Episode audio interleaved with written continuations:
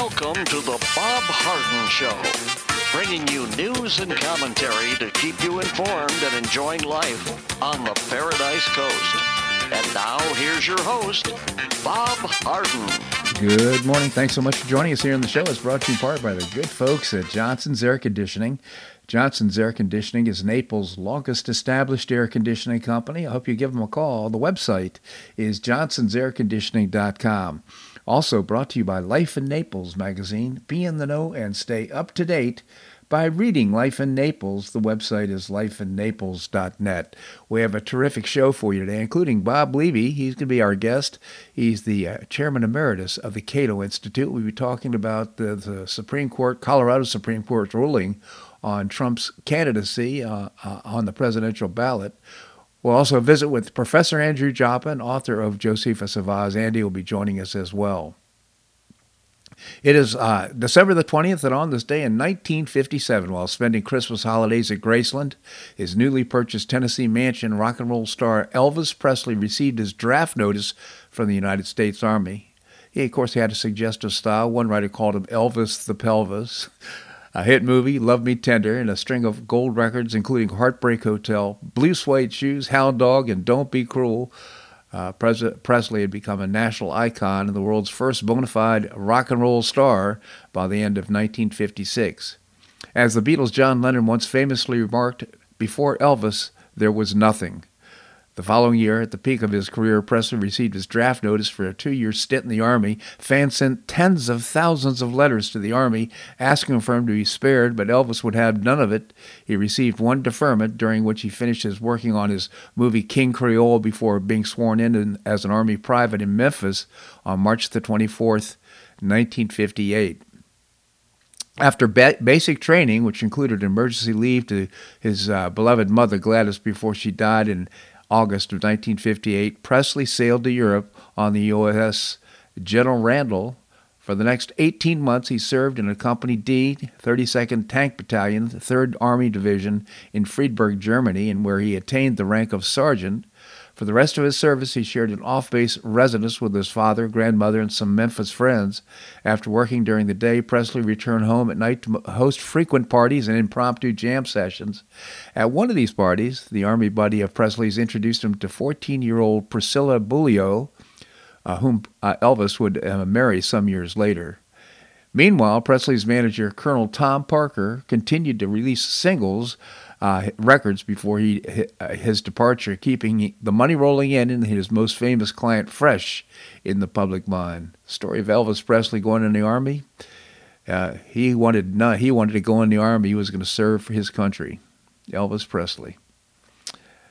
Well, U.S. stock uh, markets yesterday closed higher about a half a percent, with S&P 500 just 0.6 percent away from surpassing its record close in January 2022. Construction of new homes in the United States rose 14.8 percent in November compared to the previous month, marking the highest monthly growth rate since May. I wonder if that has anything to do with interest rates coming down. I suspect it does, making mortgages more affordable. Well, this is the big story. The Colorado Supreme Court on Tuesday ruled that former President Donald Trump participated in an insurrection against the United States as part of the January 6, 2021 U.S. Capitol riots and is ineligible to appear on the 2024 Republican presidential primary ballot. The embattled former president is currently facing a mountain of lawsuits from various states aiming to disqualify him from the next year's primary and presidential ballots. The lawsuits have specifically argued he is ineligible to run again under a clause in the 14th Amendment that prohibits those who participated in an insurrection against the United States government from holding high office. The Colorado Supreme Court decided to hear the case earlier this month after the lower court U.S. District Court federal judge ruled that Trump engaged in an insurrection by inciting the January 6 riot. Still, the judge allowed the former president to remain on the primary ballot because the court asserted that the 14th Amendment was not applicable to the commander in chief. And uh, in fact, it isn't, but uh, we continue. Uh, Tuesday's Colorado Supreme Court ruling makes the state the first in the nation to remove Trump from the ballot a decision that's certain to stir up a major battle in the Supreme Court. To that end, the Colorado Supreme Court has stayed its ruling until January the 4th, since the U.S. Supreme Court returns from for conference on January the 5th.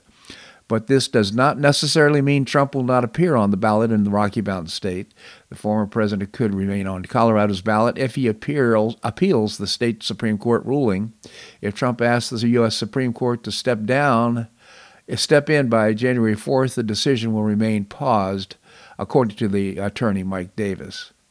This means Trump would almost certainly remain on the state's primary ballot on March the 5th, and he told the National News Network.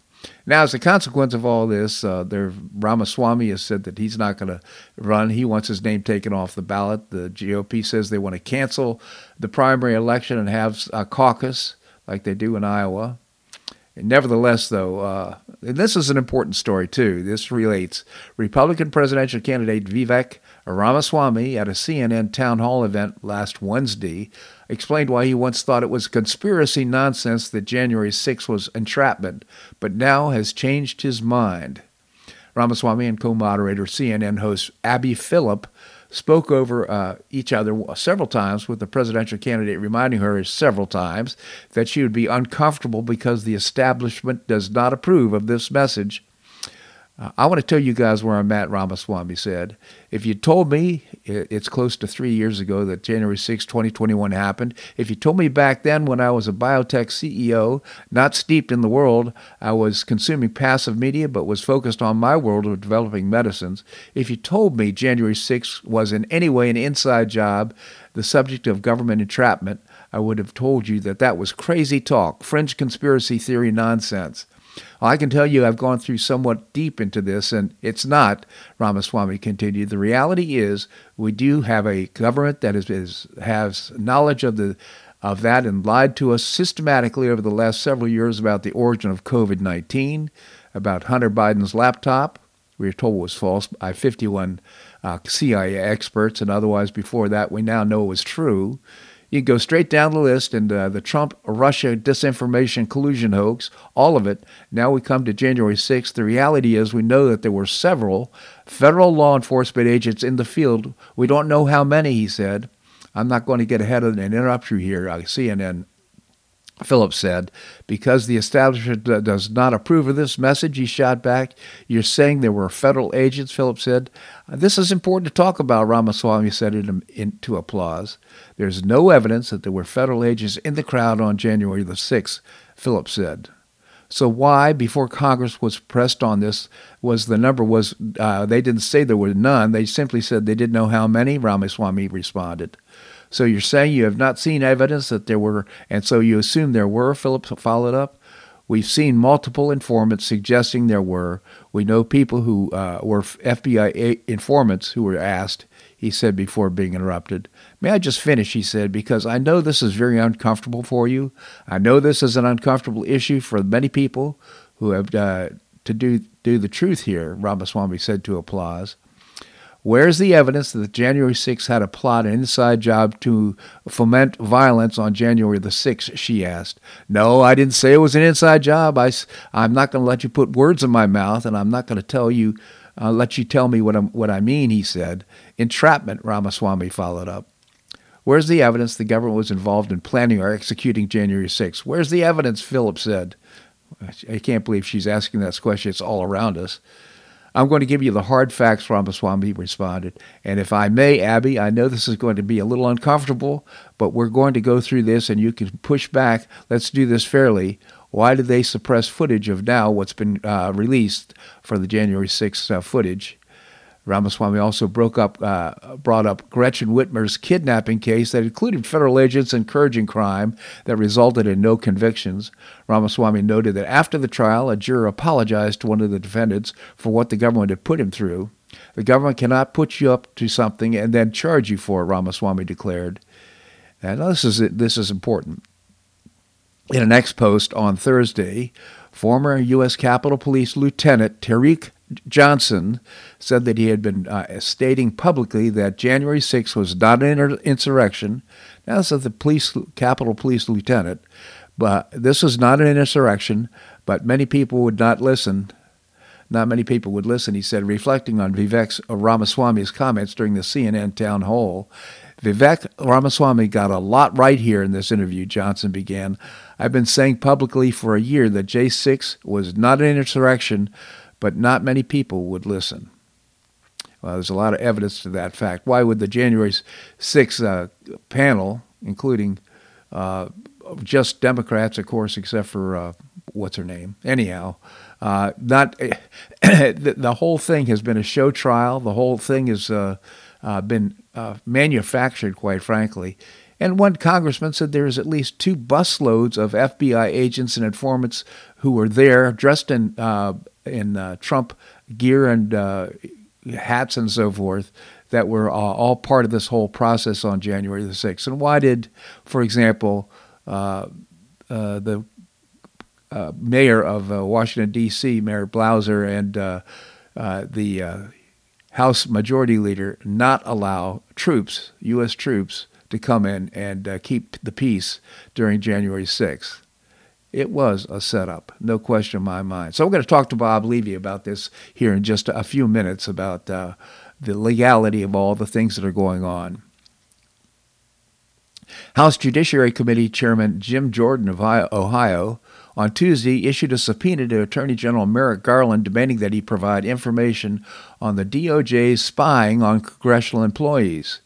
In October this year, Just the News reported that the current and former congressional oversight staff were notified that the DOJ had seized their phone and email records in 2017 while investigating leaks. The belated notification came due to the government convincing a federal court to hide the communication seizure for five years. Among those who had uh, their records seized were at least a dozen members of Congress from both parties and or their staff.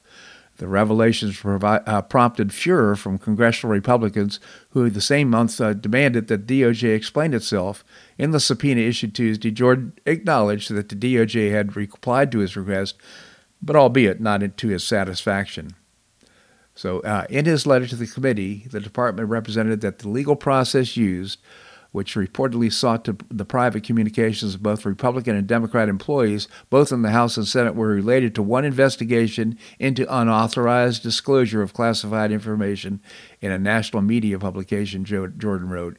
According to news reports, the investigation centered on FISA warrants obtained by the Justice Department on former President Trump campaign associate Carter Page. At the time, the FISA warrant on Mr. Page was the subject of robust congressional oversight and vigorous debate in Congress. So this, just think about this. What this involves is uh, the Department of Justice spying on the oversight on the group that's supposed to oversee uh, their activities in the executive department this is against uh, the again the Department of Justice, the FBI, CIA, in my opinion, have all been weaponized now and used against the American people, not supporting the American people, and it's it's a shame. We need to get ourselves out of this. I'm beginning to think Donald uh, J. Trump might be one of the last hopes that we have. This segment of the show brought to you by the good folks at Johnson's Air Conditioning, Naples' longest established air conditioning company. I hope you'll visit johnsonsairconditioning.com and give them a call. Also by Life in Naples magazine, be in the know and stay up to date by reading Life in Naples. The website is lifeinnaples.net. Coming up, going to visit with Bob Levy, Chairman Emeritus of the Cato Institute. That and more right here on The Bob Harden Show on the Bob Harden Broadcasting Network.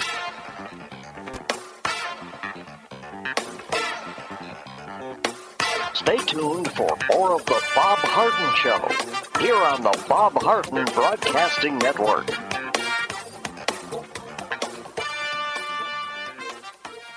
I'm Bob Harden, the host of the Bob Harden Show. One of my favorites for breakfast or lunch is Lulabee's Diner, providing great service, fabulous food, and a rockin' good time. Lulabee's Diner is a throwback to the 60s, complete with great music and a fabulous 60s decor. What I like best is a blend of great food, great value, and terrific service. Most of the friendly waitstaff has been part of Lulabee's for years. I enjoy the great choices for breakfast and lunch, and you'll find the menu has everything and anything to satisfy your taste. Lulabee's offers catering, party platters, lunch boxes, and more. Lulabee's Diner will quickly become one of your favorites for breakfast or lunch. No reservations are needed. Check out the website at lulabees.com and stop by Lulabees Diner, open from 8 a.m. until 2 p.m., seven days a week. And now serving dinner 4 to 8 p.m. Wednesdays through Saturdays. A terrific menu. Lulabee's Diner in the Green Tree Shopping Center at the corner of Immokalee and Airport Pulling Roads. Stop by Lulabee's Diner for fabulous food and for a forever cool rockin' good time.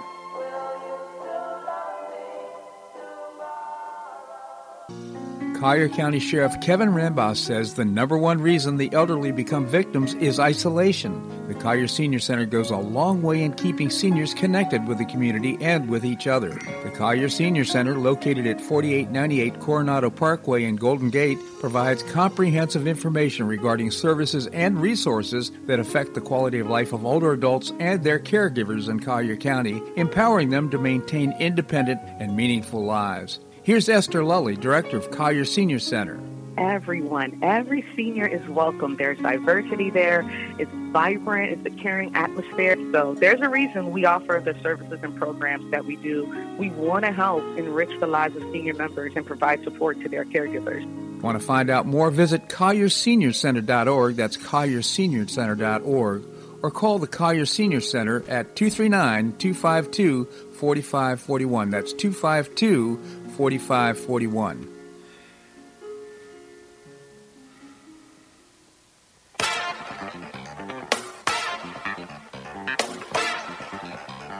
Welcome back to the Bob Harden Show. And now here's your host, Bob Harden.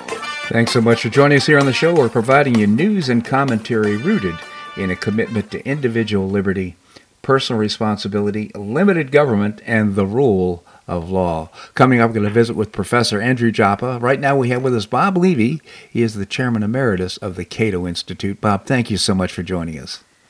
Always a pleasure. Good to be with you, Bob. Thank you, Bob. Tell us about the Cato Institute. We are a libertarian think tank headquartered in Washington, D.C., and focused on free markets, private property, securing individual rights, and limited government. cato.org on the web terrific organization. I hope you check out the website cato.org. So, Bob, uh, the Supreme, Colorado Supreme Court ruled on Tuesday that Trump must be disqualified from the state's presidential ballot, even in the primaries. So, I uh, want to get your thoughts on this. What is the alleged constitutional basis for disqualifying Trump on the ballot? This is uh, Section 3 of the 14th Amendment. It says that no person shall hold any office under the United States who shall have engaged in insurrection or rebellion against the same, or given aid and comfort to the enemies thereof. So the scholarly support for this uh, comes from a 126 page law review article that's not been published yet. It's scheduled to appear uh, next year in the University of Pennsylvania uh, Law School. And the, the authors focus on a combination of Trump's acts that they say, taken in the aggregate, uh, rise to the level of engaging in insurrection, which, if true, uh, would disqualify him under the 14th Amendment. So, what's the basis for asserting that Trump engaged in insurrection? Again, taking from the article, uh, the specific infractions were um, sixfold. First, dishonest attempts to set aside valid state election results with uh, false claims of voter fraud. Second, attempted subversion of the constitutional processes for states' selection of electors. Third, uh, efforts to have Mike Pence unconstitutionally claim a power to refuse to count certified uh, electoral votes. Fourth, efforts to have Congress reject votes lawfully cast. Fifth, incitement of a mob that attempted to forcibly prevent the counting of lawfully cast votes, and finally, deliberate inaction uh, during the January 6th attack, despite uh, his having the duty and capacity to suppress uh, the insurrection. So th- those are the charges. So those are the charges. Uh, and who's making these charges? This is the charges that are set out in the article that is the basis ah. for the litigation that's occurring in Colorado and elsewhere, other states as well. Well, I, I don't want to take us off track, but frankly, I think most of those, if not all of those uh, assertions, could be challenged. So yeah, uh, well, they they are being challenged, of course, and some of the states have said no, that ain't the case. Uh, Colorado said yes, that is the case. Okay, so so Trump was neither indicted nor impeached for engaging in insurrection. So how can he be disqualified? It is true uh, that he was not uh, indicted for engaging in insurrection, but bear in mind that a majority of the House approved, um, with a substantial majority, an impeachment article for incitement. And the Senate, they, it's true they didn't convict because it required two thirds, mm. but a majority of the Senate did vote to convict for insurrection, 47 to, uh, 57 to 43. So uh, the authors of this article note that the Constitution doesn't require a criminal conviction, nor does it require proof beyond reasonable doubt. So these are these are not criminal charges, mm. and moreover, there's no mistake uh, of insurrection. That is, it doesn't require an intent to engage in insurrection, um, even if the actor, even if Trump wrongly believed that no insurrection would occur. That mm-hmm. doesn't excuse him. So, you know, I think those are pretty good arguments. They are counterbalanced by the arguments of critics who emphasize that none of the acts cited by the authors, taken one by one, would likely justify disqualification. And disqualification, of course, raises even more powerful uh, political concerns and prudential concerns imagine the reaction among the public if Trump is in fact disqualified from running. Yeah. So, how do these cases reach the courts, and who can sue? Well, a state election official who's authorized by the state legislature to determine who's qualified to appear on a ballot could announce that Trump is ineligible, or for that matter, eligible. Mm-hmm. And that decision uh, can then be challenged in a state court by anybody who has standing. So certainly Trump can challenge uh, the decision, and he's in fact going to appeal this decision. Another candidate could challenge the decision, and it's possible that a state voter in some states uh, standing requirements are pretty uh, pretty loose. So the, the challenge then ultimately makes its way to the U.S. Supreme Court if there's a split in the states, which there is right now and ideally, uh, the state legislature would provide for an expedited timetable so the case could be resolved before the Republican convention, which is in uh, July coming up. So all of that has occurred, and we'll see how it unfolds. Absolutely. So, how much authority do state courts have on disqualification under the Fourteenth Amendment? Well, the state would have to uh, have the authority to define what it means to engage in insurrection. Uh, and we don't know whether the U.S. Constitution gives the state that authority. And even if it does, what are the limits? I mean, the state can't just conjure up any definition of what an insurrection is, and by what legal standards. Uh, once the state has decided, by what legal standards should the feds uh, courts dis- determine that a state exceeded its uh, constitutional authority? We don't know the answers to those questions, but I think if a conservative Supreme Court, and bear in mind we have three uh, Trump appointees, if that court disqualifies Trump, that might influence a number of Republican voters. Uh, but I don't mean to suggest that that's going to be the outcome. Yeah, the thing that concerns me is the knowledge of these uh, uh, jurors to actually understand what happened on January 6th. There's still evolving evidence and information that's coming out. And so it concerns me that, in fact, are they going to be aware of the true evidence that uh, what happened on January 6th? Yeah, I think this would uh, apply mostly to judges because these are not uh, jury jury trials. Right. I, I, well, I was referring to them as jurors, but judges is what I meant. So thank yeah, you for right. that. So uh, Trump was elected, not appointed, so he is an officer of the U.S. under the Fourteenth Amendment. Is he? I mean, uh, you know, he's the commander in chief. He's not an officer. Yes, yeah, some have argued, including former Attorney General Mukasey, that uh, only appointed and not elected persons are officers of the United States. Mm-hmm. And so, if that's true, Trump would not be subject uh, to Section 3 of the 14th Amendment. I think it's an interesting argument, not a conclusive one.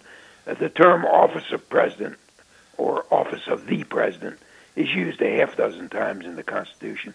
So you would think that the holder of the office, if it's an office, that the holder must be an officer. And then you get these peculiar situations where President Nixon would not be an officer because he was elected, but his replacement, President Ford, uh, would be an officer because he was appointed. Uh, and ditto when you know when Agnew, who was elected, was replaced by Ford as vice president, who was appointed, and Vice President Rockefeller was appointed uh, while his successor Mondale uh, was elected. So one would be an officer, one would not be. That's kind of strange. And a sitting president, as we know, if he's impeached and convicted, he can be disqualified for engaging in insurrection. So it's it's unusual that he would be disqualified as a sitting president, but he can't be disqualified for the same offense a day after he leaves uh, office. This is a literal form of textualism, and uh, it defies logic in my view. And I, I think that uh, that constitutional structure and her history and purpose should probably govern. By the way, one other problem, and that is read literally, the Fourteenth Amendment bars would bar if again if if it's applied here, bar Trump from holding office. But what we're talking about is running for office. Uh-huh. So can he run for office even though he can't hold office? That too is an interesting legal question that we don't know the answer to. Well, and also just taking a step back from the legal issues here, what about the voice of the people? Don't they have a right to decide who they want to have serving yes, as the president? In, indeed, that that is a very serious and I think a question that the court probably will have to grope with. Bob, this is such an interesting conversation. I just genuinely appreciate your commentary here on the show. Again, Bob Levy, Chairman Emeritus of the Cato Institute, cato dot org is the website. Bob, thank you so much for joining us here on the show. My pleasure, Bob. Good to be with you. Thank you so much, Bob. All right, coming up, Andrew Joppa, professor and author of Josephus, Josephus of Oz, that and more, right here on The Bob Harden Show on the Bob Harden Broadcasting Network.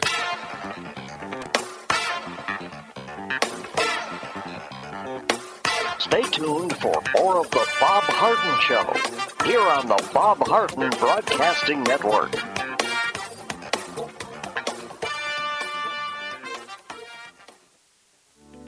Are you looking to buy or sell a home? Make it a convenient and stress free experience by calling the dynamic and trustworthy husband and wife team of Megan and Matt Chionis with Gulf Coast International Properties. Find out about their unique and complimentary post closing concierge services not offered by other area agents.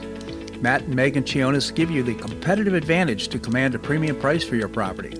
They personally attend all showings, create a marketing strategy for your property, and offer that complimentary concierge service to your potential buyer. This hands on approach has helped them set several sales records in Pelican Bay and many at near record prices. Megan and Matt Chionis understand that as an affluent buyer seller, your needs and desires are unique. You deserve this level of service. Megan and Matt Chionis are passionate about the Naples lifestyle and they want you to enjoy it too. Call Megan and Matt Chionis with Gulf Coast International Properties at 239 269 5310. That's 239 269 5310. You have questions about your retirement? Ameriprise Private Wealth Advisor Jason Nardella with Nardella Financial Group, a private wealth advisory practice of Ameriprise Financial Services LLC, can help. With the exclusive Confident Retirement approach, you'll work together to develop a retirement roadmap to get you where you want to go. Call Nardella Financial Group today at 239 325 1041. That's 239 325 1041. Office is located at 9015 Strada Stell Court, Suite 103, Naples, Florida. The Confident Retirement Approach is not a guarantee of future financial results. Investment advisory products and services are made available through Ameriprise Financial Services, LLC, a registered investment advisor.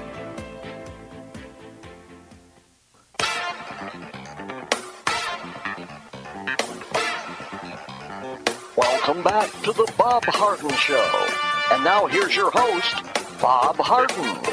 Thanks so much for joining us here on the show. It's brought to you in part by Gulf Shore Playhouse, changing lives through exceptional theater, theater experiences. And you can find out more and get some tickets to some great upcoming performances. Just visit the website gulfshoreplayhouse.org.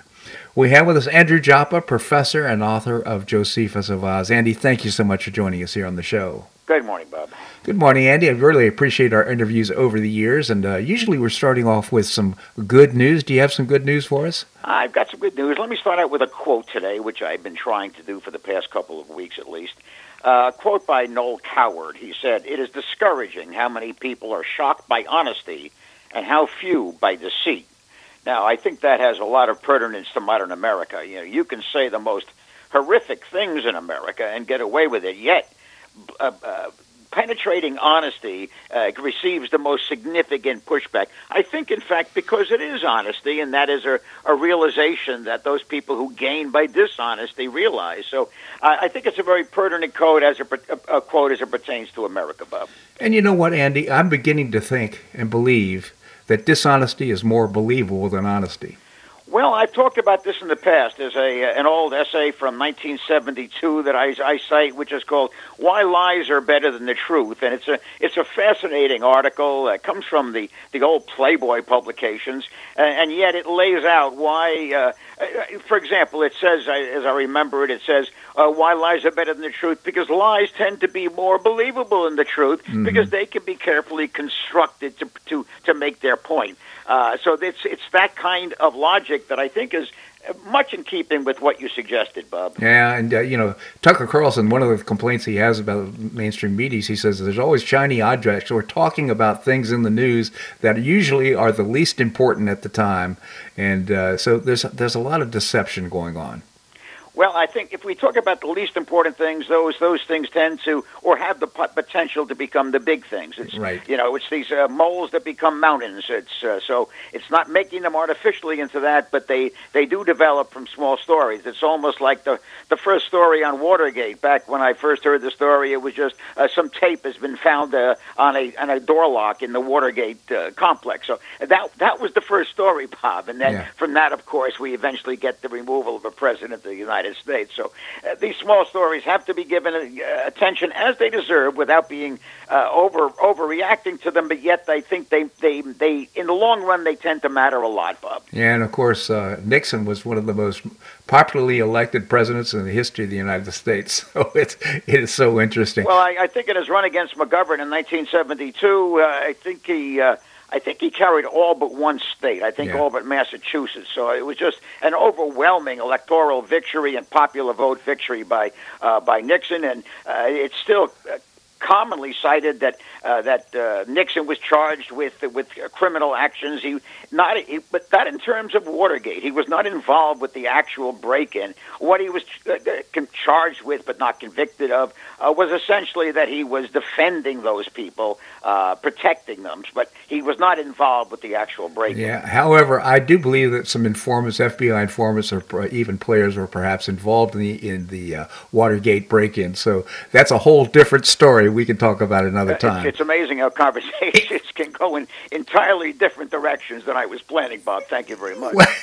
so, uh, how about some good news for us? Uh, good news story uh, coming out of Argentina. Unfortunately, the Milei administration down in Argentina has told the rioters there uh, that they will, if uh, they will lose their welfare benefits if they don't uh, stop this rioting that's going on. Now, I think those are the type of actions that are necessary if we're going to be serious about preventing street violence in this country. Uh, I'm not suggesting that exact move of uh, by Milei, but something of a similar nature. There has to be some serious response when there is violent street uh, street actions or actions that are, as they are now, uh, demanding genocide for the Jews and, and, and so forth. Uh, so I think those those are uh, positions that I like to see governments taking. Uh, I, I'm restricted in that. I don't want it to be unlimited to what they, they do, but essentially there has to be some pushback against these things. Uh, I think there was a recent pushback in New York City, actually, uh, as many of the illegal immigrants were complaining about their accommodations and their food. The food was cold cold. The accommodations weren't good. We don't like the uh, food. Can you believe that? Or it was windy or, or some other variation. So they, they essentially told them, well, you can leave. Uh, you can leave if you want. Uh, and they, of course, they refused to leave. It's similar in my mind to someone breaking into your house, complaining about the food and the mattress they're sleeping on, and then refusing to leave because they have no place else to go. Uh, now, this is, a, in my in my estimation, a good news story. I think good news stories, Bob, in many ways, are those stories that reveal the absurdity of a situation. So, I think when we're looking at the uh, the current situation in New York City, I think that is a revealing story of the uh, the current absurdity as it pertains to illegal immigrants. And and while we're at that moment, uh, let me just cite, I think it was on Monday that there were 12,600 illegals that crossed that crossed the border uh, illegally into the United States, and that is just an amazing number, Bob, and uh, uh, hard to understand how that could possibly happen, especially as uh, as uh, the pre- presidential press secretary said, President Biden is taking the border very seriously, and yet 12,600 came through on Monday, Bob. Yeah, no question. And of course, did any of these people come through with the whole idea that I've got to take care of myself, provide food and clothing for myself and my family? I mean, they come over here and with the expectation they're going to take care of me. They're going to give me food. They're going to be a place to live that's it's just wrong. It's well, just... there's no doubt. I mean, statistically, the illegal immigrants are the largest single group to, uh, that can be defined uh, receiving welfare from the government. So uh, this is a, a problem. It was never a problem back in the, let's say, the earlier days of mass immigration at the uh, turn of the 20th century. Particularly, uh, people had to come in. They had to be able to document. They were going to be either self-supporting uh, by some clear definition, or had people in this country who would support them. Uh, that has gone by the boards, of course. Uh, right now, these people come in and they uh, they stay, uh, in many cases, nearly permanently on welfare from the time they enter this country, Bob. It's a shame. It's just wrong. So, uh, well, Andy, we need to take a little break. Can you stick around? Okay, Bob, I'll be here. All right, we're going to have more here on the Bob Harden Show on the Bob Harden Broadcasting Network.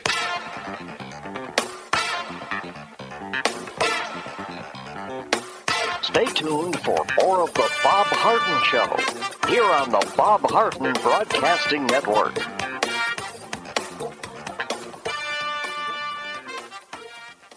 Two thirds of parents prefer educational options for their children, with 40% strongly preferring options for their child's education. School choice is a growing movement, one that is already lifting thousands of kids across America. The Optima Foundation, a 501c3 nonprofit corporation, was founded to support the establishment and expansion of superior quality schools of choice. Optima's goal is the successful launch of Hillsdale College Barney Charter School, Initiative Classical Academies, and other schools of excellence across the state of Florida, serving kindergarten through the 12th grade. The mission is to train the minds and improve the hearts of young people through a content rich classical education in the liberal arts and sciences with instruction in the principles of moral character and civic virtue. And a terrific product of the process, Naples Classical Academy has already opened here in Naples. You can find out more by visiting the website optima.foundation. Help children in Florida optimize their educational opportunities. Visit www.optima.foundation. Do you suffer from joint pain in your shoulders, hips, or knees? I was suffering from debilitating pain in my knees. On a referral, I saw Dr. George Markovich with the Institute for Orthopedic Surgery and Sports Medicine. He successfully treated my symptoms and pain for several months. Finally, having exhausted all alternatives for pain management, Dr. Markovich and I agreed that surgery was my best alternative. Dr. Markovich replaced both of my knees in 2006, and I now have full range of motion in both knees, and I have no pain. I now play golf and exercise free of debilitating pain in my knees. Don't suffer needlessly with joint pain. Call orthopedic surgeon Dr. George Markovich with the Institute for Orthopedic Surgery and Sports Medicine at 482 5399. That's 482 5399. He did a great job for me and he'll help you too.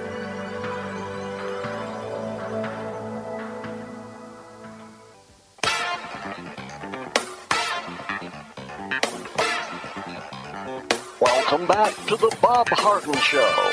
And now here's your host, Bob Harden. Thanks so much for joining us here on the show. We're providing you news and commentary rooted in a commitment to individual liberty, personal responsibility, limited government, and the rule of law. We continue the conversation with Andrew Joppa, professor and author of Josephus of Oz. Andy, again, thank you so much for joining us. Good morning, Bob.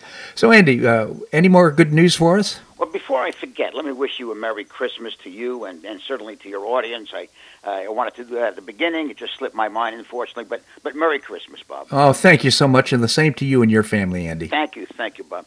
Uh, one more sort of a uh, getting back to our point of small stories, maybe turning into giant stories. Uh, recently, it came out of uh, the UK that uh, one of the most dangerous components of uh, uh, of uh, greenhouse warming gases is in fact derived from human breathing. uh, this this study indicated that not only CO2, but but essentially they're talking about uh, we breathe out methane, we also breathe out nitrous oxide, and these are the two far more uh, potent greenhouse gases. Now again, it's I know you laughed, I, I laughed myself. Uh, but again, I can see these stories over time uh, uh, building into the demand to restrict population and, and so forth. So Right. uh, let's let's see if that goes anywhere. It may not. I hope it doesn't. Uh, but we're talking almost eight billion people that are in fact a danger to danger to this planet. It's hard to imagine that these crazies on the left would not try to use that in some way to uh, to diminish population numbers, Bob. I'm scratching my head to figure out how that's good news. well, again, my, my general premise in some cases with the good news stories is they expose the idiocy of the left. So, uh, I think that those things, in, in my in my view, are are good news stories. Yeah. So that's that's how I approach. Uh, it. you got it, Andy. That was But but you did catch me on that, Bob. Thank you so much. okay. Any other good news, Andy? Uh, yeah, I mean, it is. This is a real good news story. None of the none of the nonsense they just went through. And by let, let me not diminish what I said. That was not nonsense. These are stories that may be important. That's right. Uh, but again, the the story in uh, in Texas with uh, Greg Abbott uh, creating a, a lot of circumstances for pushback against the uh, the uh, the horrible immigration problem that primarily impacts on Texas. Uh, now, this is beginning to resemble the Jan Brewer situation back in in 2009, I think it was, where she uh, was she started to enforce the federal immigration laws that were not being enforced by the federal government. And of course, Obama came down hard on that at that point, and uh, for uh, for some un, un, ungodly reason, uh, said that no, these laws could not be enforced by the state. These are federal laws. Now, right now in Texas, we have uh, Abbott indicating that the local police and state police can in fact detain, arrest and detain Right. uh, illegal immigrants and move towards the deportation. Uh, the difference, I think, in, in Abbott Abbott's situation is he is making it a state law that you cannot cross the Texas border uh, illegally. Uh, so that is a difference, I think, as far as I remember the old Jan Brewer situation uh, that, that Abbott is involved with. But I think when we're looking at incredible numbers crossing the border, Yeah. totally disrupting the economies and the, the cultures of, of many local cities in, uh, in, in Texas, uh, I think something has to be done. And I think Greg Abbott uh, is taking actions that uh, hopefully will, will be used before they're shut down by the federal government again, Bob. Well, again, the law is not going to be enforced until uh, the beginning of March. So there is some time, I'm sure, for some challenges from the federal government. I think there will be. And parenthetically, and I don't want to take us off topic, but you know, Joe Biden is scratching his head trying to figure out why his poll numbers are so low. And you take a look at the economy, uh, illegal immigration, all the issues that right now that he supports, none of which the American people support. Maybe should just uh, pay attention. He's a little bit tone deaf, don't you think? Well, again, I don't really think he uh, doesn't understand this. I think he understands it completely. I think his advisors understand it. I think it's again always uh, part of the uh, the big lie that uh, that uh, dominates the leftist politics. Uh, I think it's the Goebbels big lie that came out of Germany. It's the same type of situation. So I think by repetition, they hope that the American people will be gull enough, gullible enough uh, to believe that there's no inflation, the economy is good, the border is secure.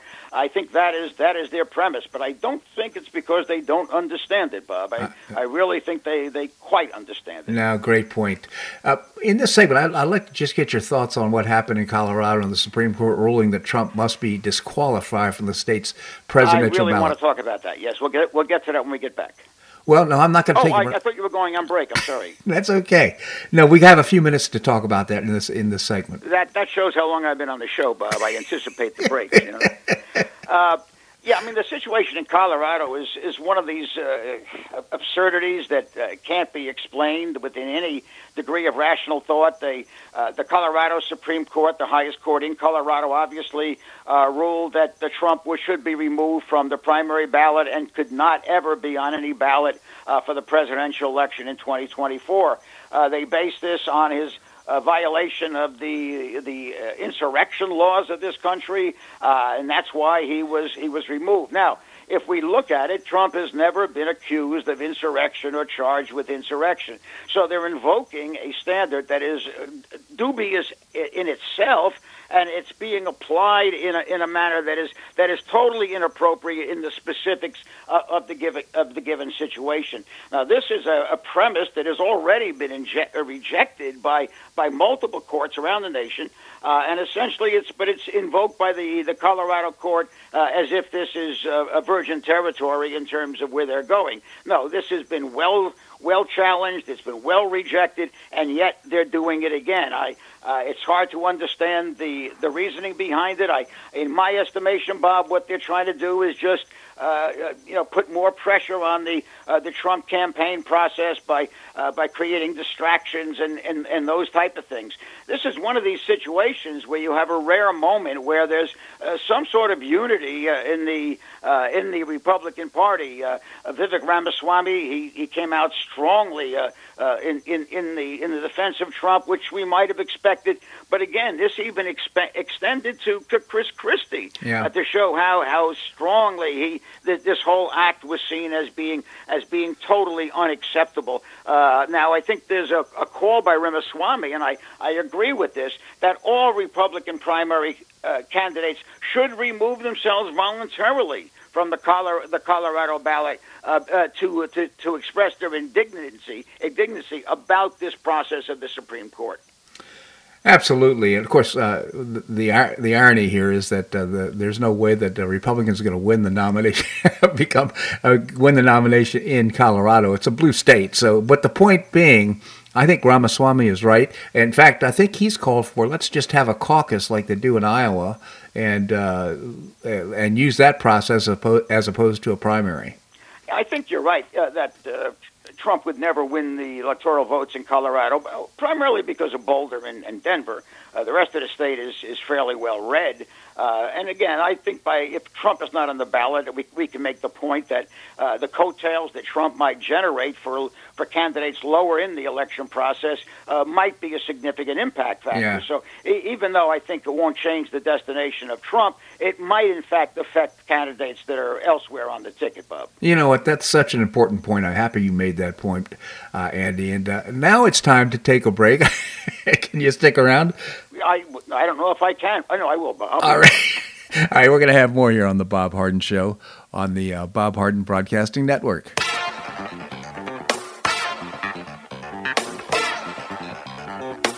Stay tuned for more of the Bob Harden Show here on the Bob Harden Broadcasting Network.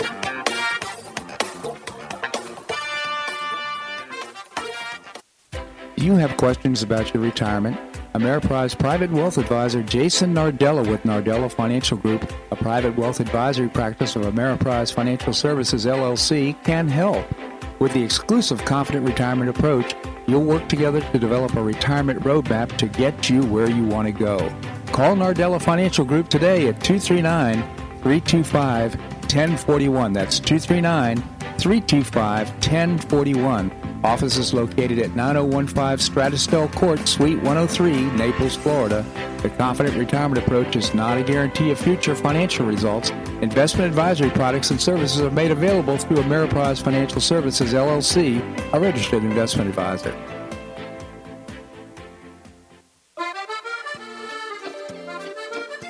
Blue Provence Restaurant is a favorite dining destination for many Neapolitans, including Linda and myself. Blue Provence, located in a historic building in the heart of Old Naples at Crayton Cove, offers a mix of French bistro cooking with bold, fresh Floridian flavors. Experience award-winning cuisine at Blue Provence and enjoy one of Florida's most extensive, eclectic, and fun wine cellars. Dining your choice of the popular Eat-In Bar, the intimate Courtyard Garden, or the beautiful Provencal Caribbean Dining Room. Enjoy a wonderful and memorable evening in a casual and relaxed atmosphere that includes a taste of Provencal hospitality. Blue Provence is open seven days a week all year round. Visit blueprovencenaples.com for reservations, everyday specials, and coming events. That's blueprovencenaples.com or call 261 8239. That's 261 8239. Blue Provence French restaurant in the heart of Old Naples.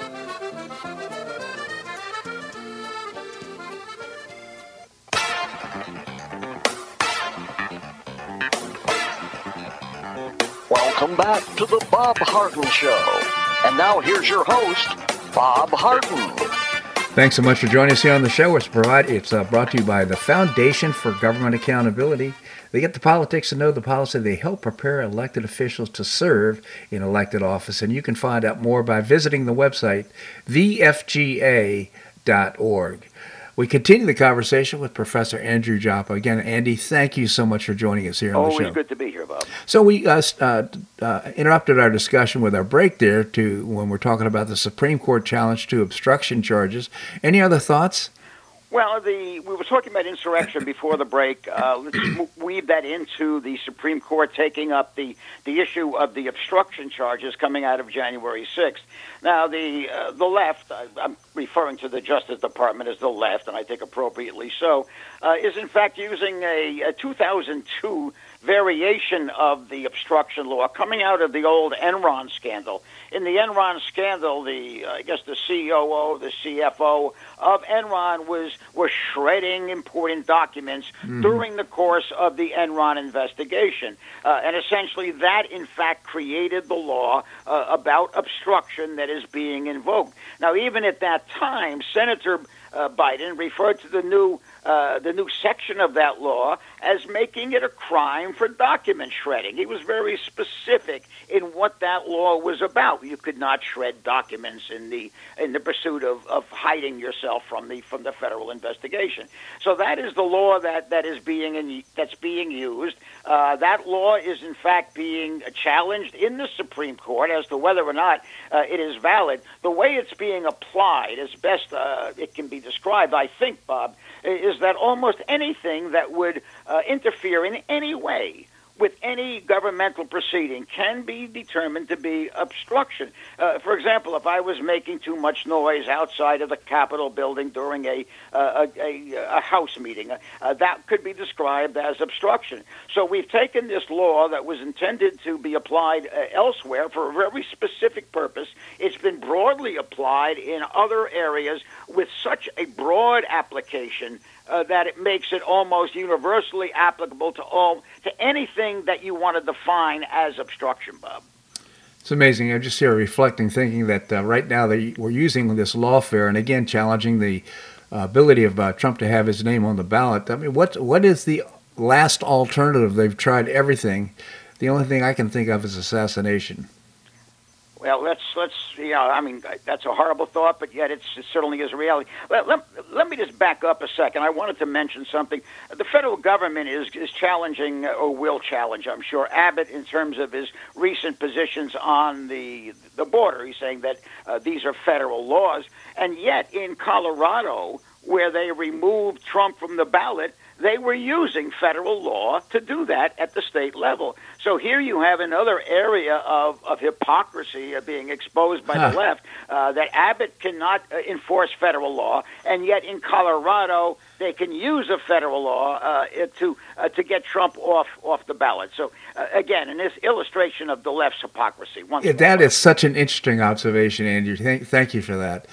So, uh, so what do you think about uh, uh the impact of uh, Robert uh, F. Kennedy Jr. On the ballot? And well, look, I, this you know, I am not going to vote for Robert Kennedy. Well, if if he is the only candidate other than than Joe Biden for some reason, then yeah, I, I certainly would vote for Robert Kennedy. And in many ways, I, I like what he says. He I put him in the same category as Bill Maher you know, a man that essentially uh, is not of my political uh, frame. Uh, but again, in specific areas, he really comes up very big. Right. Uh, he was a significant pushback against the, the Colorado decision. Uh, he also, in a recent interview, uh, def- def- defended Israel and seriously went went to bat for Israel's right to defend itself. He totally exposed the uh, the absurdity of what's going on in, in Gaza and to the Palestinians.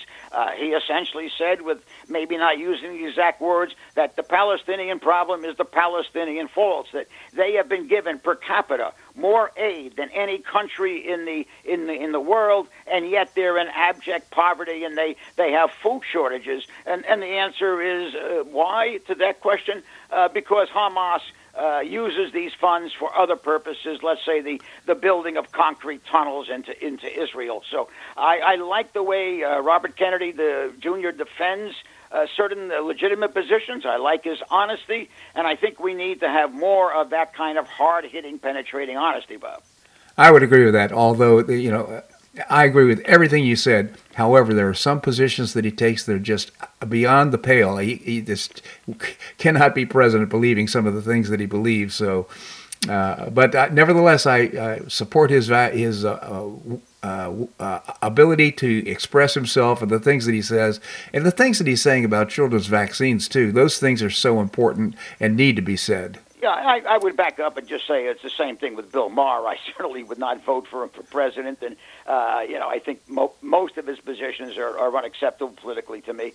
Uh, and I put uh, RFK Jr. in the same category, and yet uh, forget about his candidacy for the presidency for the moment. Just talk about him as a man. And yeah, you've cited several of the uh, the, the, the historically uh, important areas that he was involved with, and I think he's a man that's that's worth being a significant part of the American political uh, debate, Bob. I absolutely agree with that, Andy. Before I let you go, any any thoughts about the growing problem on our universities? Uh, as a as a college uh, university professor, I, I, I am I am dismayed by what I'm seeing, particularly with Gay at Harvard. Uh, just outrageous. Not only her her plagiarism, her, her failure to uh, seriously push back against the genocidal comments of, of the Harvard students. And, and by the way, I mean, her, her plagiarism wasn't just one, uh, one uh, remote comment from, from Carol Swain. It, it was a series of, of plagiarized remarks in her in her PhD dissertation. Uh, this is uh, a situation where, which, if it wasn't for a an African American woman, if this was a white male, he would have been gone at the first moment that that was even mentioned. I think this discredits the university system, uh, and to me, in, in my life, going to college was the best thing that ever happened to me. I think very few people can say that in 2023, Bob. I absolutely agree with that. In fact, uh, I think college admissions are down, college applications are down, and for good reason. Quite frankly, uh, uh, they've almost, uh, in some ways, universities as a whole have uh, pulled a Bud Light uh, moment. They've actually. no, there's no doubt. I, I just, I guess what I'm saying before is I don't want to throw out the baby with the bathwater. Uh, I think there's a very important uh, process that colleges should be performing, and I, I think it's an essential way of creating a good citizen at its best. Uh, I remember when I first started college, I took a, a freshman required course in art history and music history. Now, going in there as a 17 year old Bob, I had no knowledge of these things, I had no awareness. But I'll tell you what, after those courses, I became I became interested in those things, and I became they became part of my life. Yeah. And I think we always have to understand that uh, that college should expand us beyond our parochialism. But that's not what it does now, and I understand that. So, uh, but again, I don't want to dismiss the value of colleges uh, at their best, while we attack colleges now and universities now at their very worst, Bob. Again, Andy, just always appreciate your commentary here on the show. Thank you so much for joining us, and I hope you have a wonderful holiday uh, and a wonderful Christmas. Thanks so much for joining you us. You too, Bob. Thank you so much, Andy. Well, that's a wrap here in today's show. I hope you enjoyed it. I certainly did. Uh, we've got some great guests coming up tomorrow. We're going to visit with Pastor Rick Stevens, co founder of the Florida Citizens Alliance. Uh, Michael Cannon is the Director of Health Policy Studies at the Cato Institute. Seton Motley is the founder and president of Less Government, and the former mayor of Naples, Bill Barnett, will be joining us as well.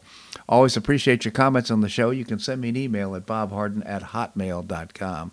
Bobharden at hotmail.com. Also, if you enjoy the show, and I really appreciate your listening, uh, tell your friends. And uh, that's one of the ways we expand our audience. And we do that for our advertisers because uh, we can't do the show without them. I hope you make it a great day on the Paradise Coast or wherever you are. Namaste.